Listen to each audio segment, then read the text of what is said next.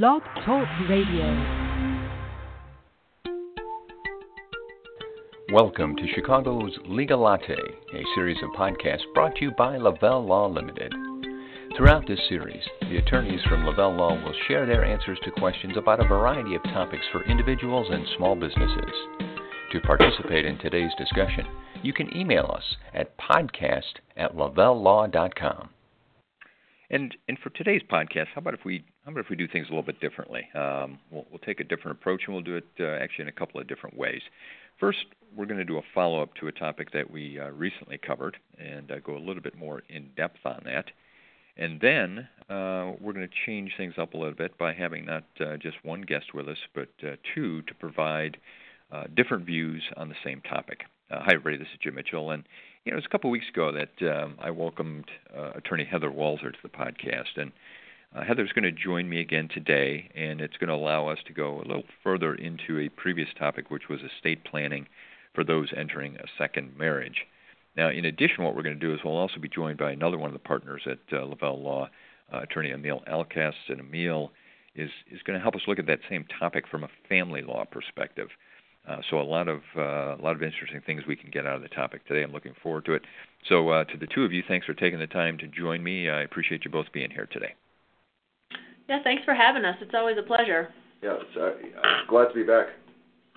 So, Heather, I'm going to start with you. Let's let's do a quick recap of what we talked about recently. Um, we were kind of looking at what someone should be doing if they're entering a second marriage, um, and some of the things they might want to consider at a high level here relative to estate planning. Yeah, well, so it's it's something that they should always think through because in a second marriage situation, particularly if there are children from the previous relationships on either side or on both, it's incredibly important to just think through and discuss between the two parties exactly how they want for those assets to pass at death. Um, certainly, it's it's something to think about, and it's uh, frequently a lot of people who are in this situation early on in the marriage they take the the the tack of keeping the assets separate and and you know at death the assets would just pass to the each party's own children. But over time sometimes that changes as they've been married longer. So a lot of complicated issues and they should all the most important thing is there's no perfect way to address them all or, or one size fits all way to do it but it's something everyone should think about before entering into a second marriage and as you mentioned, not not a one size fits all, and we we won't go into the full discussion we've already had, but some of the things to consider here, if I'm remembering correctly, is you know, did that first marriage end in a divorce, or did a spouse pass away, and then are there children, and and what are the age of the children? So each of those could have a different impact on on the view entering that second marriage. Is that correct? Yeah, that's exactly right. All of those things make a difference. And certainly, from the standpoint of what obligations one of the parties would continue to have um, to a prior spouse in the event of a divorce as opposed to a death of the previous spouse, that makes a big difference as well. Yeah.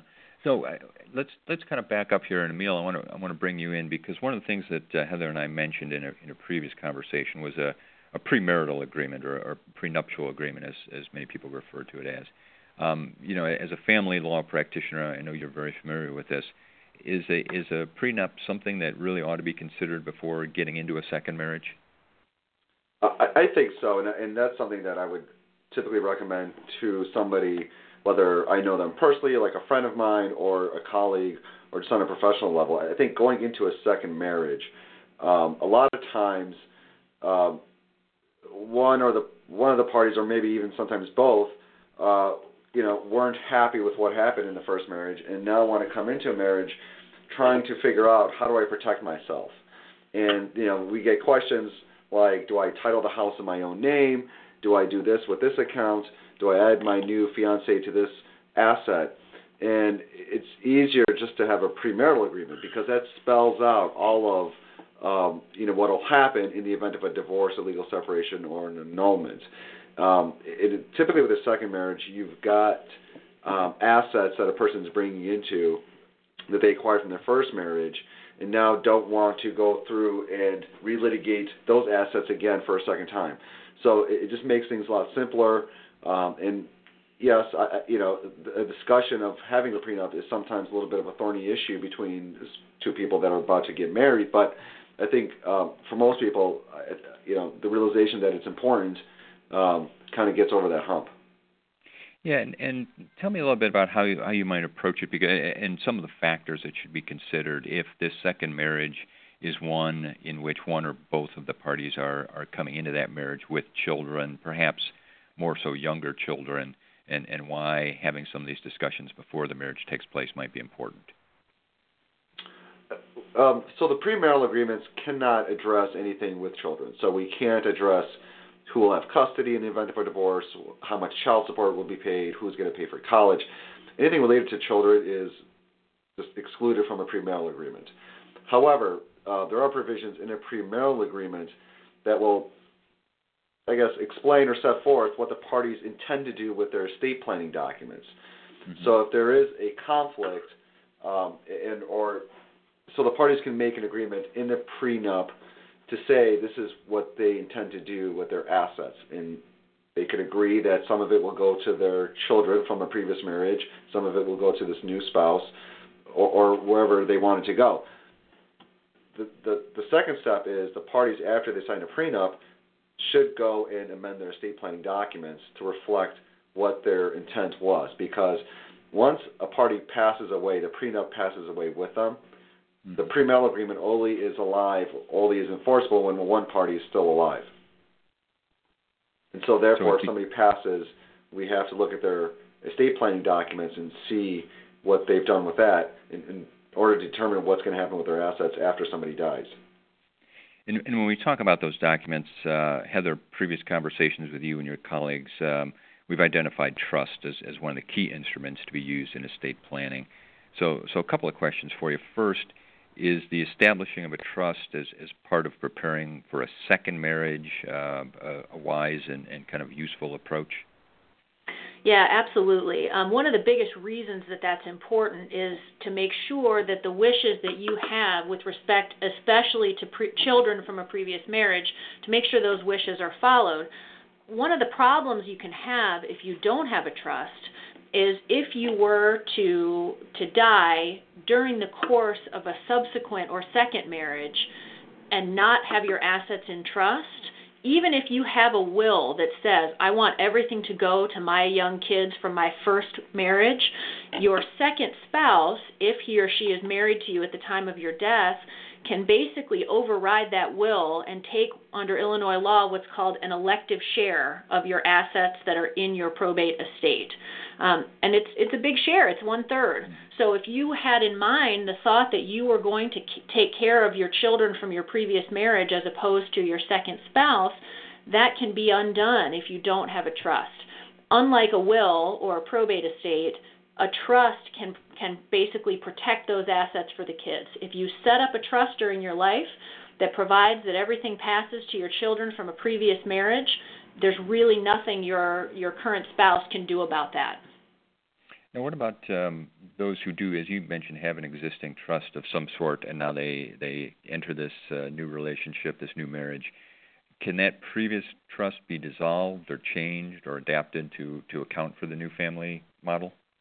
Yes, it absolutely can. Uh, usually, the best path is to just amend the trust that you currently have, as opposed to dissolving it and starting from scratch. It's the great thing about trusts is that they're kind of fluid and flexible, and you can revisit them and truth be told, you should revisit your trust every three or three to four years or so just to make sure it's doing what you want it to do. So at that point, if someone gets remarried, um, the best thing is just you know dust off those estate plan documents, look them over, and then make whatever changes need to be made to implement your wishes in light of the second marriage. We're uh, we're enjoying really twice the benefit we usually experience on this week's podcast, as I'm, I'm joined by uh, two of the partners at Lavelle Law, Amil Alkass of the Family Law Practice Group and Heather Walser from the Estate Planning Group. Um, we're, we're taking in both of their perspectives on planning for a second marriage. Um, both very valuable contributors here, and, and uh, also uh, by providing additional articles and videos uh, from, from each of them. You can find them at lavellelaw.com. Um, and, and also follow the firm uh, on Facebook and Twitter for frequent updates and, and links to a lot of great content. Um, now, Amil, I just heard Heather talk about amendable documents, things that exist that can be changed. as we look at someone moving into this uh, situation, a second marriage, and their first marriage ended in divorce, there would be some existing documents from that divorce. Is it possible to go back and change those things in terms of uh, you know custody or alimony, or, or are those kind of off limits as you enter the new agreement? Uh, no, those uh, anything related to children, so child support, custody, parenting time, um, contribution towards children's expenses, whether it's college or um, you know team sports, what have you. Those are always modifiable. The items that are not modifiable are when parties are allocated assets from a divorce. So if somebody were to get 43% of a pension, they can't go back five years from the divorce and say, actually, I need 50% and seek to modify that. You, you cannot do that. Once it's um, once the agreement is signed, it's pretty much final once it's approved by the court. Um, however, the issue with maintenance, um, which is not related to children, it's support for the other spouse. That can be modified by law. It is modifiable. However, the parties can agree to not modify that provision. And sometimes it's a benefit for one party who knows they're going to be earning a higher salary in a couple of years. They may want to lock in this number now uh, so that's not modifiable. Or um, vice versa, the other spouse knows that this person is going to lose his job or uh, is in a career that's very unstable. They may want to lock in a dollar amount now in, in the event that this person is no longer working. So some provisions are modifiable. Um, anything related to children, that's definitely modifiable. Uh, but in terms of allocating assets, um, that's one and done. And uh, you mentioned uh, a little bit ago, Heather, we, we talked about what happens if that spouse in the second marriage passes away. We've talked uh, in the past also about uh, trying to avoid probate, how complicated that can be if, if people suddenly make a claim and there's not good documentation. Now you've got a whole other set of individuals and a whole other family side. Um, all the more reason to try and make sure that you have everything documented to avoid having to go into probate uh, should you pass away in the second marriage. Yeah, that's absolutely right. I mean, there's no better way to kind of head all of these issues off than by just addressing them in your documents. Now, kind of similar to what Amil was saying about premarital agreements, they can be kind of thorny and they can be difficult issues to hash through, especially when there are, like you said, you know, multiple children, multiple spouses. It can it can make things a little dicey, but it's 100% of the time it's better to deal with them in advance and address them head on and make decisions rather than just sort of kick the can down the road and hope that it gets resolved in a probate litigation someday. And Amil, we've, got just about a minute or so left here, but tell me a little bit about the process that takes place in a, in a firm like Lavelle Law, where you've got multiple practice groups, uh, all very highly regarded. If you've got a client, are you able to then walk down the hall to discuss matters with other attorneys, to bring in a tax attorney or a business attorney, or situations like we're talking about today to get all everything handled at one time? Yes, I mean that that's absolutely one of the benefits of Lavelle Law is, uh, you know, so if we're dealing with an issue that involves other practice areas that I'm not comfortable with uh, advising a client on, for example, estate planning, or maybe it's a complex business dissolution issue in the divorce case, I can literally walk down the hall, take a few steps, I'm in Heather's office. I can turn the corner, I'm in James Voigt's office. Um, and that is one of the benefits that clients have with hiring our firm is everything's done internally. We have all the resources here under one roof rather than having multiple attorneys involved from different law firms and we're you know, having conference calls and scheduling conflicts. It just makes things so much easier. Well, it makes it uh, much easier for me to be able to draw on the resources of folks at Lavelle Law. So thanks today to uh, Attorney Heather Walser and Amil Alkass for joining me and having this conversation. Uh, certainly look forward to having them back with us again in the future. And again, let me uh, go ahead and send all of you over to lavellelaw.com uh, where you can get more information. Or if you'd like to follow up with either of these attorneys or find out more about topics that we've discussed, 847 705 7555. 847 705 7555. Thank you for joining us for this edition of Chicago's Legal Latte. If you have any questions or topics for a future episode, please call Lavelle Law Limited at 847 705 7555 or email us at podcast at lavellelaw.com.